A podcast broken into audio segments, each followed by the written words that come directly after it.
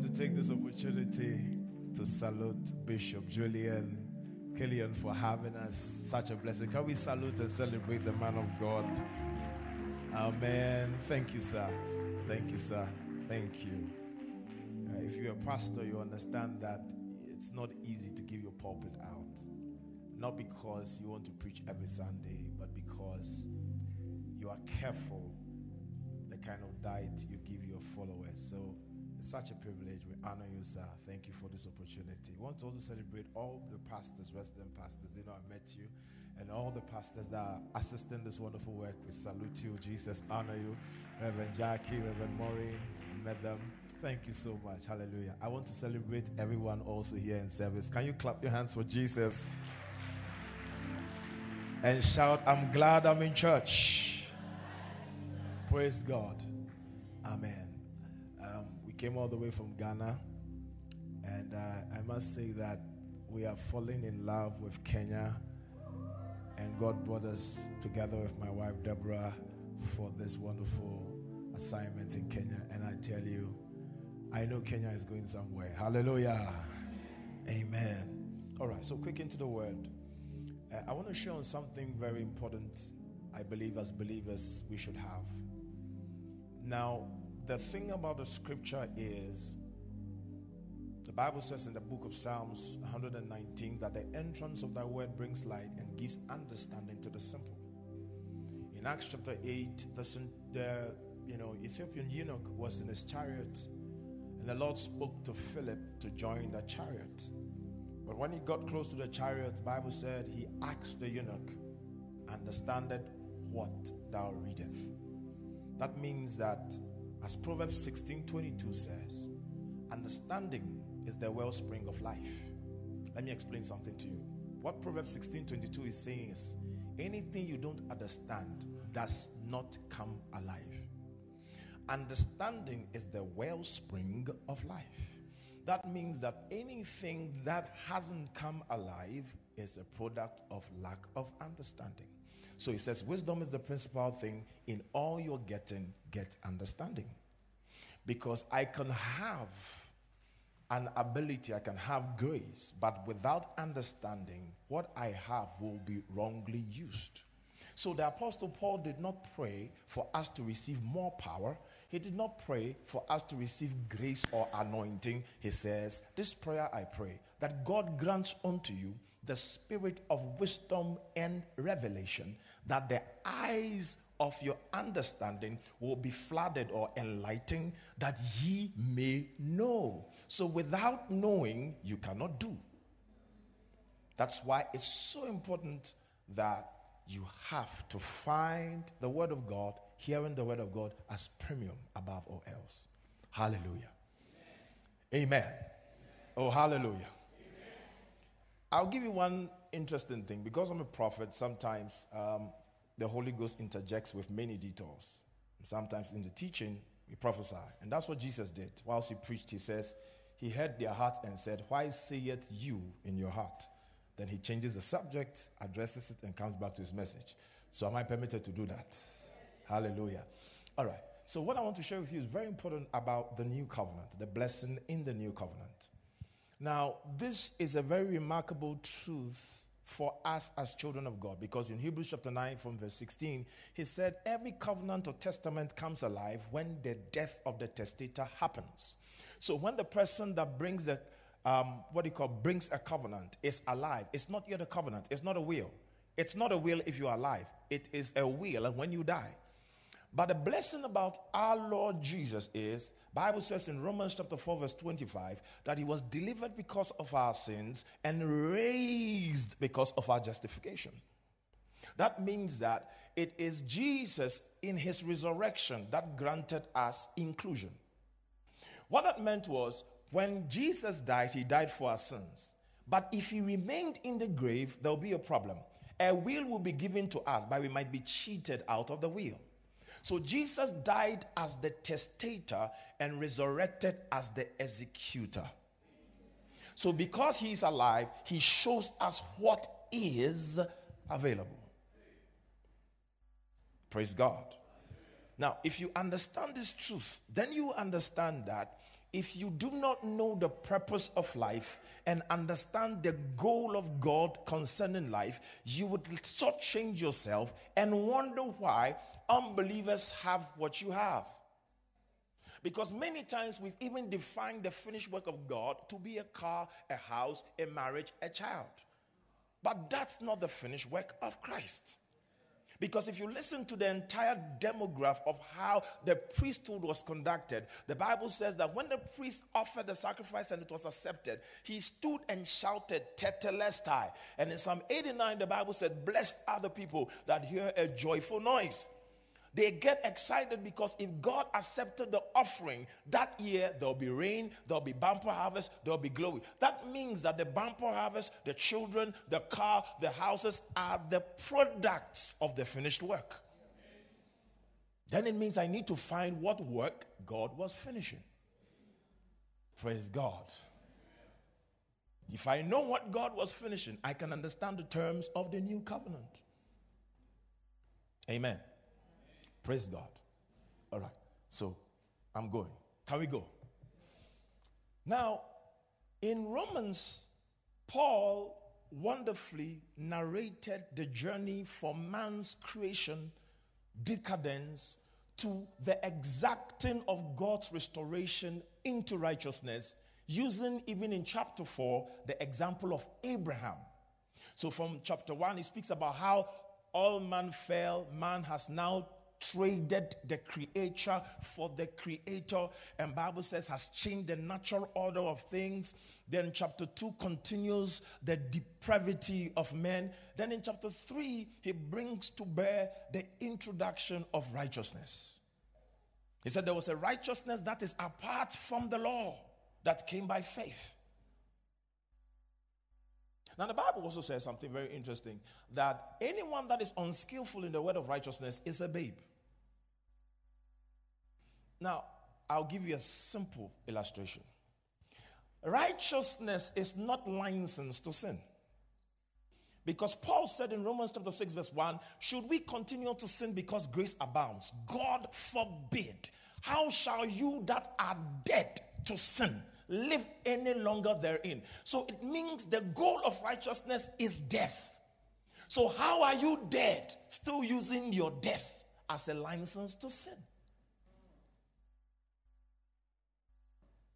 So the moment you pervert the truth, then we don't even understand what righteousness is all about. Because righteousness is the trading of places.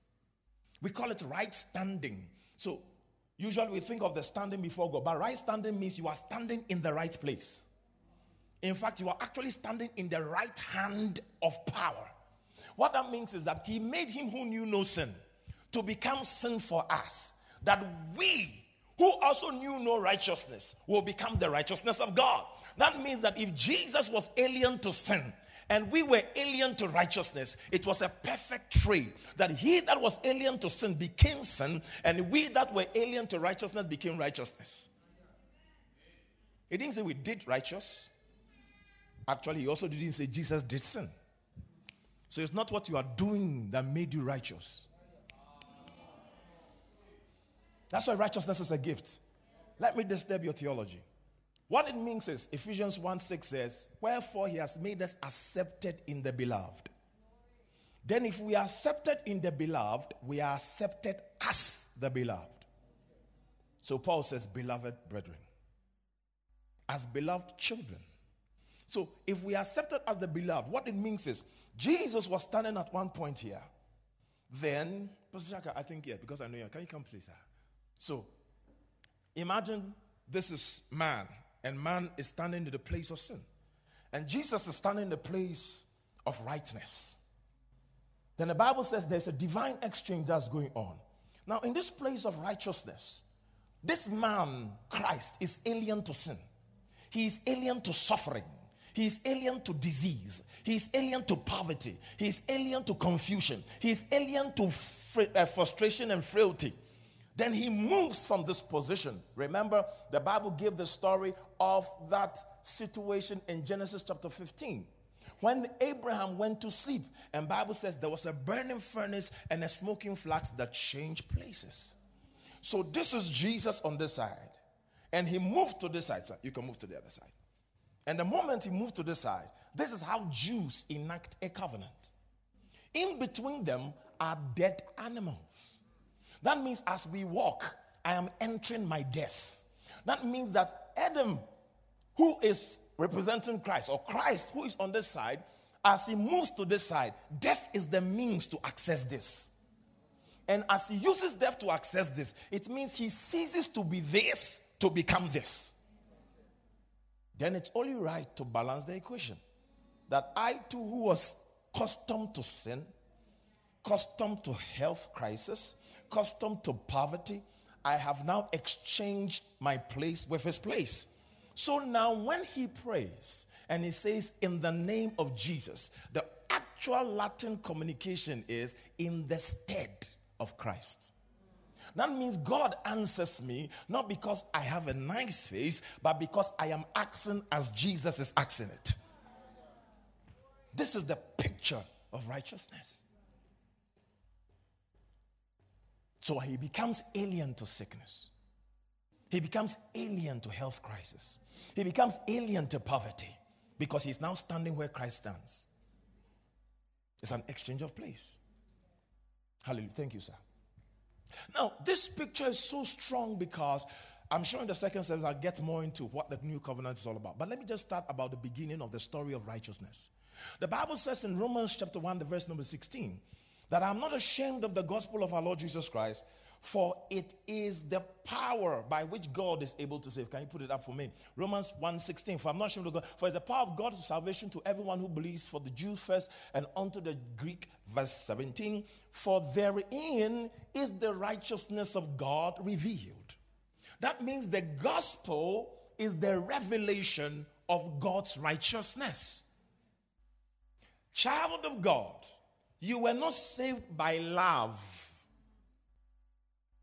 And I know, I know it's going to bother you a little bit. You are not even saved. His Bible even says you were saved by grace. What he means by that, I'm getting to that. God didn't save you because he loves you. Because he already loves the world. But they are not saved. So God loves you. And it's not even just grace that saved you. Because if it's just grace that saved you, then it means we have a problem. It means the day God has an emotional variance, our salvation is in trouble.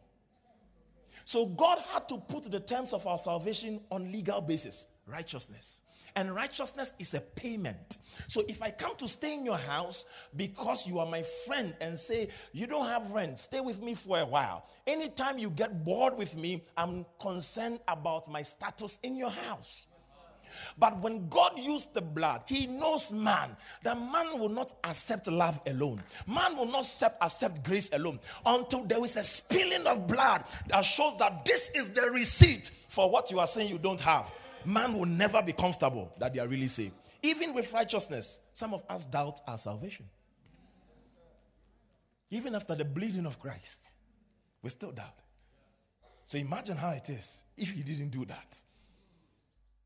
So the gospel is the revelation of righteousness. Why is it the revelation of righteousness?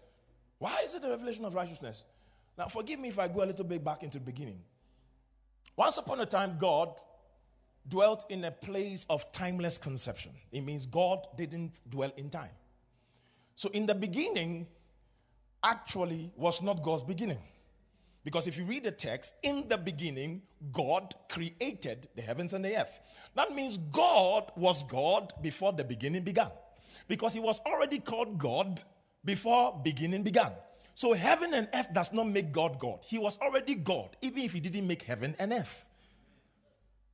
It's like Adam made this pulpit. If I don't make this pulpit, Adam still is. So it cannot be that the beginning made God. Now, what it means also is that when God was making the world and began to call things, let there be light, let there be creatures of the field, all those communications and words define a thought. It means God had thought about what light should look like. For the reason, anytime light showed or anything he called showed as it is, he said, It is good. It was good because this is actually what I pictured. Amen. Are we together? But prior to that time, there was a dispensation in the heavenlies.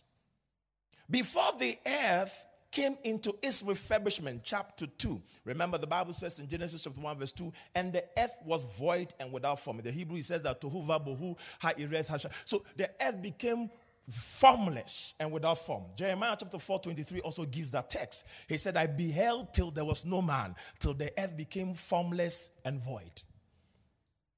Please, are you together? That is why in chapter 2 onwards, he separates waters.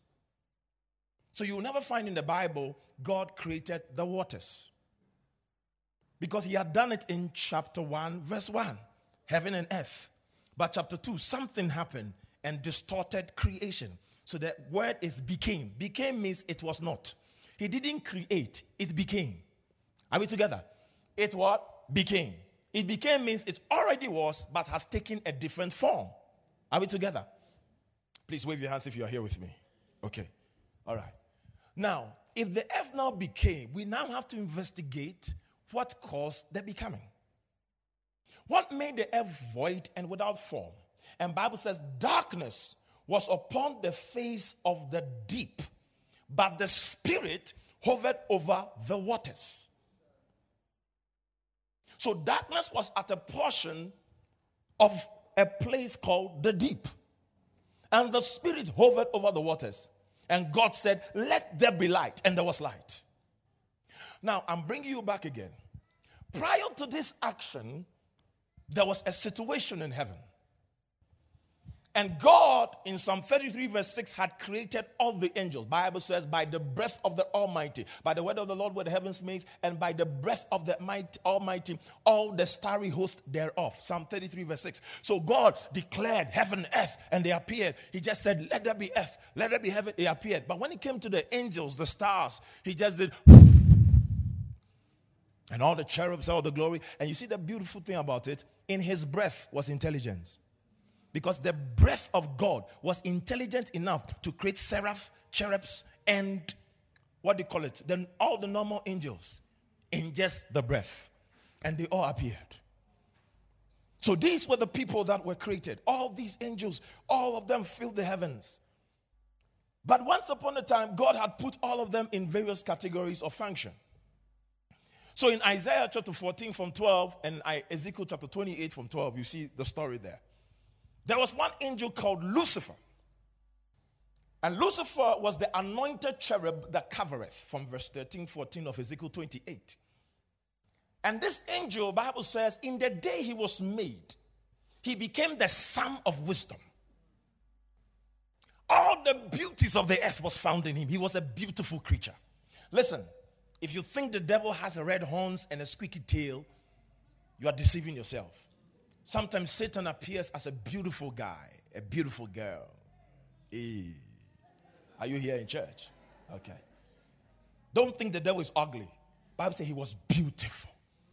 He was the summation of beauty and the expression of God's might and majesty. Bible calls him the harbinger of the morning. He is called the morning star. He brought, he announced the morning before the sun came out. That was Lucifer's job.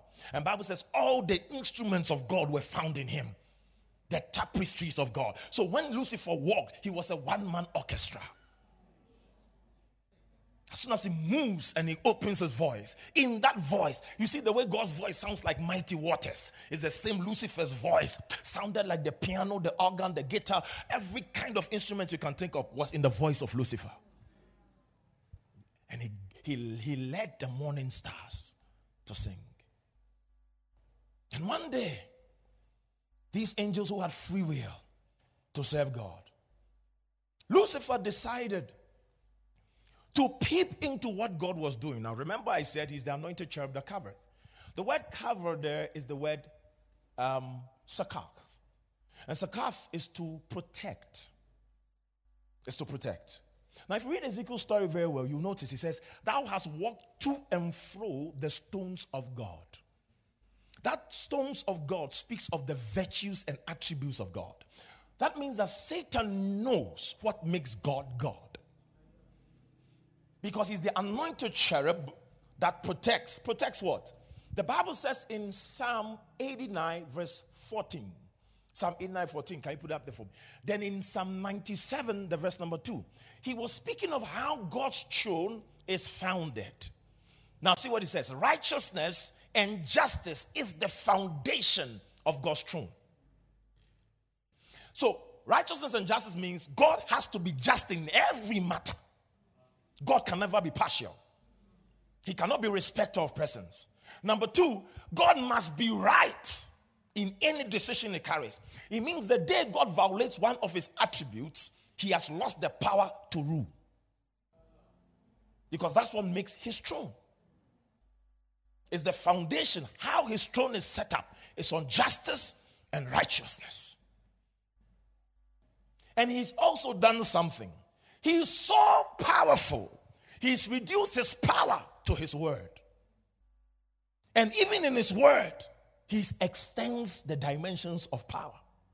That's how dangerous God's power is. He has reduced. Listen, I was telling somebody something. You know, to prepare a sermon is to reduce the message. I don't know if you get what I'm saying. If you're a pastor, you understand. What is coming to you versus what you're writing before what you preach are two, three different things. What is coming so like, oh my God, these people are going to run. Then when you start writing, after reading, like it doesn't look powerful, like, oh, something's lost. Then when you are preaching, everybody's like looking at you like, okay, and you're like, ah, I was happy. Why are you not happy? It's the same with paintings. If I sit here and take a canvas and start painting the landscape of this place, landscape of Kenya, I'm seeing what my brain can paint. But what I've painted is not what actually is. So sometimes to describe God is to reduce God. That's why he told Moses, Your fathers knew me as El Shaddai, but that's not my name. They knew me as Almighty, but my real name is I am. Because I am means anything. I am the bread of life. I am the way, the truth, and the life. I am the door. I am the good shepherd. I am. I am. Anything you want me to be, I am. Anything, I am. My, yeah, yeah, yeah. Hallelujah. Are you here? So this Lucifer understood because think about it. If God breathed at him for creation to come into existence, including himself, then if God has to deal with Lucifer, I think the simple thing as me, if I was God, is to just suck him in. So if I do and Lucifer, I'll just do. Lucifer ceases to exist. That's all. That's why when he had to deal with Lucifer, God didn't show up. Listen, it is the devil's curriculum that has taught you that the opposite of God is devil. God has no opposites. No, no, no, no. He is creator. Lucifer is creature. That's why to deal with the creature, he asked Michael, deal with him. And when he left the realm of heaven and got here, he says, Sons of God, Adam, be fruitful, multiply, dominate the earth, then subdue. That means we are now the masters of the devil.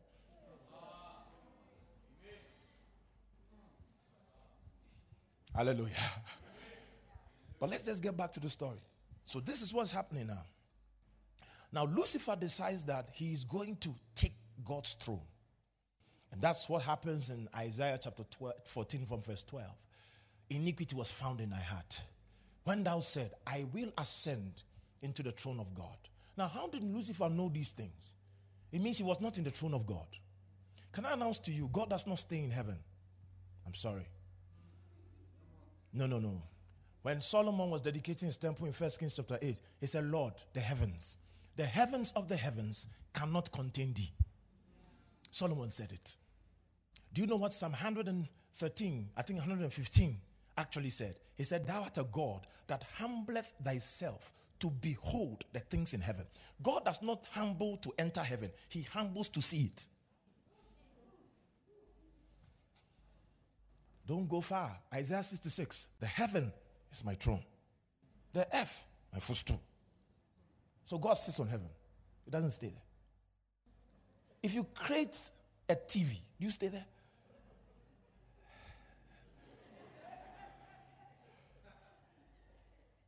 So I know you're asking, Our Father, which art in heaven? Thank you. Matthew 6 says, which, not who. Which, not who. If it is this person, he will not use which. Matthew 6, verse 9. I know you read it all the time. But let's go to King James. Matthew chapter 6, verse 9. King James. See what it says. Our Father, which? You don't call your mommy witch. She said, Who? Hey. Hey. God does not dwell in heaven. No. Psalm 8, verse 1 says, O God, thy God, thy Lord, how excellent is thy name. Thou hast elevated thy glory above the heavens. See what he says? There's a realm higher than heaven. The glory. That's why we are not called to heaven. We are called to glory. because where God stays is glory, not heaven. Yeah. Are we together?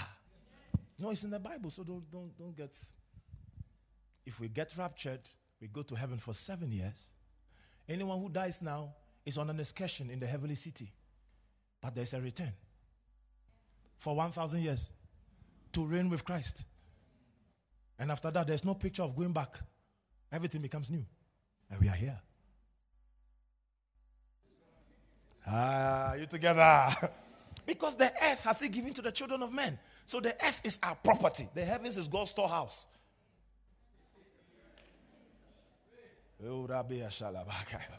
Anyways, let's just go back to our story, okay? now, this is Lucifer. Now, he's part of the confluence that is in charge of the throne of God Michael, Gabriel, and Lucifer. These three archangels. So they are in charge of the throne of God. And remember, God does things in things, does things in threes. The Father, the Son, the Spirit, your soul, your spirit, your body. So it's in threes all the time. So his top angels are in threes. That's why Bible says Lucifer deceived one third. One third of his angels. So there were angels in his command. So who were in charge of the two thirds? Michael, one third. Gabriel, one third. In threes.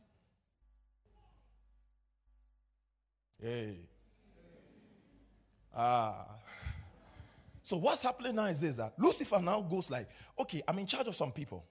But as we guard the throne of God and the administration of God, it's like a government official that decides to change parties. He goes leaking information. So he says, I know what I, ah, I know what God is planning.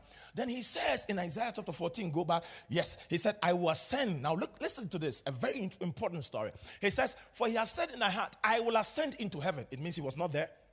I will exalt my throne above the stars of God. It means he was not there. I will sit on the mount of the congregation on the farthest sides of the north. It means that's not where he was. Because if I will, it means that was not what he already had. Come on, together. I will ascend above the heights of the cloud. I will be like the Most High, yet you were brought down. He said, I will be like the Most High. That means if he's in charge of the throne of God, he has seen a document. And that document is in Psalm 82, verse 1. Psalm 82, verse 1. I want you to see so it doesn't go through off your head like that. Psalm 82, verse 1. God stands in the congregation of the mighty. He judges among the gods. The word mighty in the Hebrew is the word els. It's the same as gods. So this is the congregation Lucifer saw. I will enter the congregation of the gods. So Lucifer saw your document. You know how I know that? The Bible says Blessed be the God and Father of our Lord Jesus Christ, Ephesians 1, verse 3, who has blessed us with all spiritual blessings in heavenly places in Christ Jesus. Verse 4, according as he has chosen us in him before the foundation. So, before the earth was created, God had a plan for a people to look like him. And Lucifer saw it and said, I want to be those people. That is why the end of the statement was, I will be like the Most High. But Adam is the image and likeness of the Most High. That's what he saw. And that was the whole goal to take the throne of God by reason of a judicial injustice But when he did it, God found it. God told Michael, handle it. When Michael showed up, number one, he knew God is mercy and love. And God can never take his gift back. Because the gifts and callings of God, Romans 11, verse 29, is without repentance. So he knew that whatever happens, he will still have his music, he will still have his glory. And number two, he knew God loved him. And God is bound by his word. So even if God has an emotional tantrum, what the word says is how he will be judged. He was aware. So he knew and said, What can be the worst case if I try this throne? So when he tried it, can you imagine attempting the all powers throne? You, a creature. That means he didn't do it by power, he did it by wisdom. You see, Satan's greatest strength is not power, it's cunningness. Very smart. He's not everywhere, but he has an intelligent network that makes it look like he's everywhere at the time. Yeah. He has a high level network precision. Number two, he is also not all knowing. If he was, he wouldn't enter the garden asking Eve which tree she shouldn't eat. Oh, you don't get it. If he also was, sir, he wouldn't have asked the wise man, wise men through Herod, where is the Messiah? And apparently, Messiah had been born two years and Satan was not aware. Oh my God. Jesus was born two years prior and Satan was not aware. Because if he was aware, they should have killed all those babies in Bethlehem the day Jesus was born. It means for two years he didn't know. Oh, you give too much credit to Satan. You truly do. How can you be talking to God? And Satan is also there. I know. You said Job. When the sons of men met God, there were sons there is Bina Elohim, which is angels. We are not angels, we are sons. Imagine you having a meeting with your son and your servant enters to come and sit in a chair. You say, hey, get out. This is family meeting.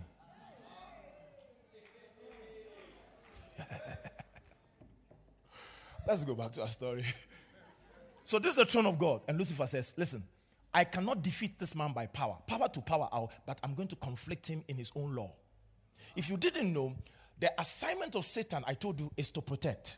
Satan's job from the beginning is to be the protector of the righteousness and the justice of God. He is God's divine prosecutor. God didn't take that assignment for him. So the Bible says, Be sober, be vigilant, because the enemy, your adversary, actually, the t- translation is your enemy, the prosecutor, is looking about, seeking whom he may devour. That's why when he came in, Jen- in Job chapter 1, he, the Lord asked him, From whence hast thou been? And God knew he was being going to and fro. He said, Going to and fro the earth. God didn't ask, doing what? He went straight to the point. Have you considered? It means I know when you are going to and fro the earth, you are measuring people, you are weighing them. Who is falling short of the glory of God? Who is falling short of the righteousness of God? Who is falling short of the standard of God? And if anybody falls short, he will arrest you, and his name is the accuser of the brethren. He comes to accuse you in the court of heaven. He has failed. Deal with him. So he knows the law of God. That's why I tell you the truth. You think you are joking in life, but Satan does not joke with your idle words. I don't joke with things that kill. Oh, I was joking. Ah, I'm dead. Ah. You harvested. Ah, my liver. Ah. Oh, laughing till my death. Ah.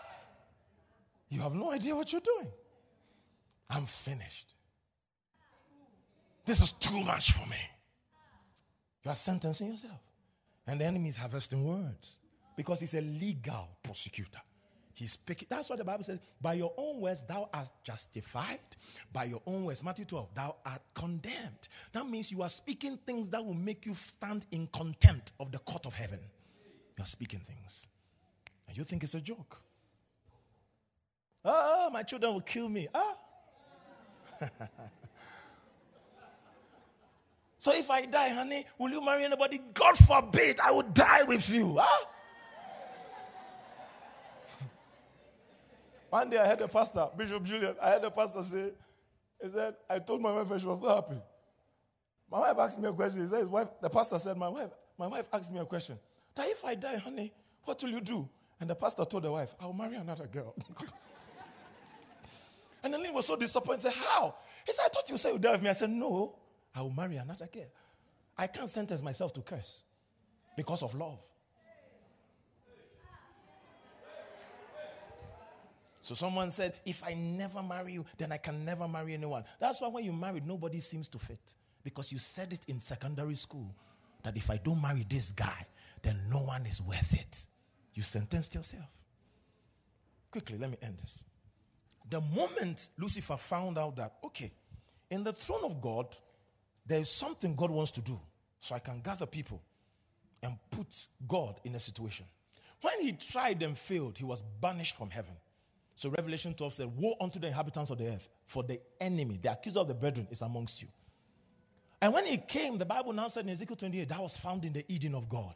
So before Adam showed up, there was Lucifer in the garden.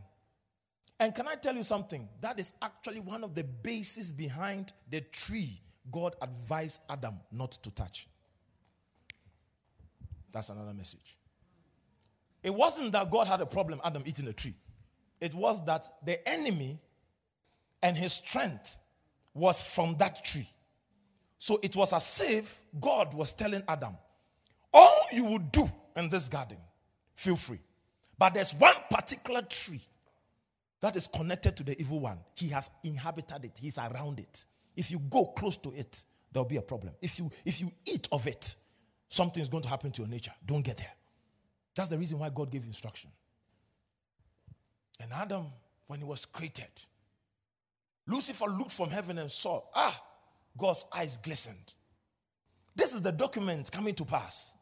No wonder in Psalm 8, the Bible says in verse 2, the angels, uh, verse 3, the angels ask, What is man that thou art mindful of him? Even the Son of Man that thou visited him. Like, who, who, is, who is this guy? You don't visit angels, you visit with angels. But this one, you come to him. Who is he? Everywhere in heaven stands still because you are walking with him in the cool of the day. So Lucifer looked from afar and said, Ah, surely he loves this one. Surely. And as he looked from the skies, he said, Okay, if he loves this one and he hates the sin I have generated, let's find a wonderful cocktail. I'm going to put what he hates in what he loves. So the day God sees Adam, two emotions are generated love and hate. He hates the sin in him, but he loves the man who carries the sin. God forbid, if you see a parent dealing with a child with a, a terminal disease, you love your child, but what the disease has done to your child makes you angry. That's what God was feeling. And you look at Adam, and the Bible says Lucifer was excited. That's why Revelation 5 says there was silence in heaven. Let Satan was about to get God in a corner, then he will shout, checkmate. Because if God takes the wrong action, he has failed the foundation. Satan will seize the chair. So Satan was just looking at God. Anything the devil does to you, it's not because of you, it's because of God. God is his target, not you. so you looked at Adam and said, mm, if he forgives this boy, he's not just. Because when we sinned, he cast us out. So he will not be fair. He was not fair. No, no, no, no, no, no. At the same time, too, if he kills this boy, then he's not love. So he has conflicted his nature. You think Satan accuses you to God, he also accuses God to you. It's a two-way affair. So God was in a was God. I mean, Bible said in Revelation chapter 5, John stood there and said, He saw that no man was worthy to pick up the scroll. So he began to weep much. Then an angel appeared and said, Weep not. For the lion of the tribe of Judah has prevailed. The lamb, he is worthy. And when he turned to look out of the throne, instead of him to see a lion, in fact, the entire scripture, Lion of Judah, is in one verse in Revelation 5. It's nowhere in the Bible. Jesus is called the lion once in regards to his work against Satan, but he's called lamb as a memorial of his sacrifice to God and for us. So when he turned, he saw a lamb, gentle, who took the scroll. And when he took the scroll, God was satisfied. And Lucifer was wondering, what is God doing? Because Bible says in 1 Corinthians chapter 2 the wisdom of the princes of this world, which is coming to naught. Because had they known whom they were crucifying, they wouldn't have crucified the Lord of hosts. So when he came down to the earth, they were wondering what is going on. Not knowing God had devised the strategy. I have to carry out the sentence of death because the soul that sins must die, and the wages of sin is death. And it is only blood that makes atonement for sin. Yet, if I kill Adam, he doesn't have the capacity to resurrect to enjoy what I've planned. So I have to send myself. So there was a council meeting in heaven. So in Acts chapter 2, verse 23, who being delivered by the foreknowledge and the predeterminate counsel of the will of God. So God had a council meeting with himself and decided that we have to go. And Jesus said, Since I am the Son, I will come. That means, I give you a simple scenario. In a secondary school, if you have a law that any person that goes to uh, outside the school after 10 p.m. in the night, you are going to face 20 strokes of the cane. Then anybody does it and is carried out by the headmaster. Then one day, the headmaster's own son, who is a student, breaks the same law. Now, it's the headmaster's son, the one who gave the law. He's broken the law. The man wants to be partial, but he's going to be in trouble because there will be an uprising in the school that when it was your child, you didn't carry out justice. So, what does the headmaster do? He goes to the office and tells the teachers to cane him. This is what Jesus did on the cross. The God who requires blood from us rather gave us his blood. So when he did that, he fulfilled two things. Death had occurred, so justice was satisfied. At the same time, his love was revealed. No wonder the psalmist said, Righteousness and peace they have met, Psalm 85. And mercy and justice have kissed at the cross. So at the cross, God was receiving ransom to satisfy his justice. No wonder Isaiah 53 said, He shall see the travail of his soul and be satisfied. So, child of God, righteousness is a mighty bond. It has been paid by the blood of the everlasting God. Today, I tell you, your salvation is not mere, it's precious. No wonder Jesus, Paul said, Peter said through his epistles in 1 Peter 1:18, he said, Dearly beloved, ye are not redeemed with corruptible things such as silver and gold, but by the precious blood. The precious blood. You are not delivered by silver and gold from the traditions and vain communications of your fathers, but by the precious blood of our Lord Jesus Christ, who was like a lamb without blemish and without sin. That's what righteousness is all about. So when the Bible says, Seek ye first the kingdom of God and not its, his, it means the kingdom is a person, his righteousness. All other things shall be added to you. You must know your righteousness. So the next time the devil comes to tell you you are sick, tell him he's been paid for. That's an illegal transaction. The next time the devil tells you your marriage is failing, tell him there is blood for it. Do you know when Jesus rose up from the grave, he entered the room. And when he entered, he opened his hand and there were holes in his hand and he said, Shalom.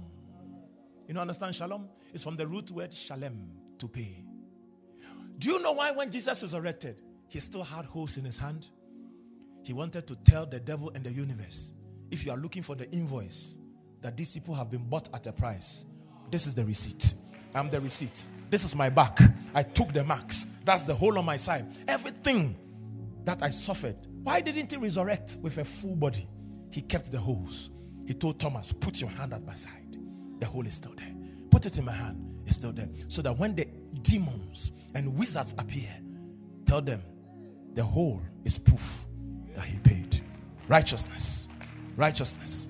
Today, what are you allowing in your life? It is the transaction of ignorance. Because Isaiah 5:13 says, My people are gone. They were not captured. Ignorance is what makes you submit yourself freely as a captive. My people are gone into captivity. Look at that. Are gone. They were not caught, they went. because of ignorance. Some of you don't know, so the devil has held your leg for a long time. You've been struggling with this leg pain for a while. Your mind is always confused. You're struggling with mental disorder because you don't know it's paid for. No wonder I like that old hymn. Jesus paid it all. All to him I owe. Help me sing this song. I just want you to kindly stand on your feet as we pray to God. He was, he was. Jesus paid it all, not some, all. All to him I owe. Oh.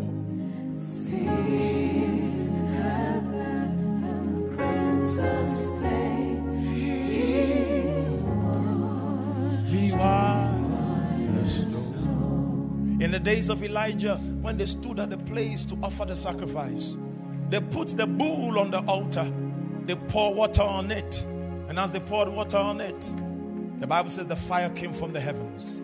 It burned the sacrifice, it burned the wood, it burned the stones, and dried up all the water. That means the judgment was higher than the offering. But in the case of Jesus, he's an overpayment. If the blood of bulls and goats is capable to keep you from the judgment of God year by year, then the blood of a virgin might be higher. How much more the blood of God is an overpayment?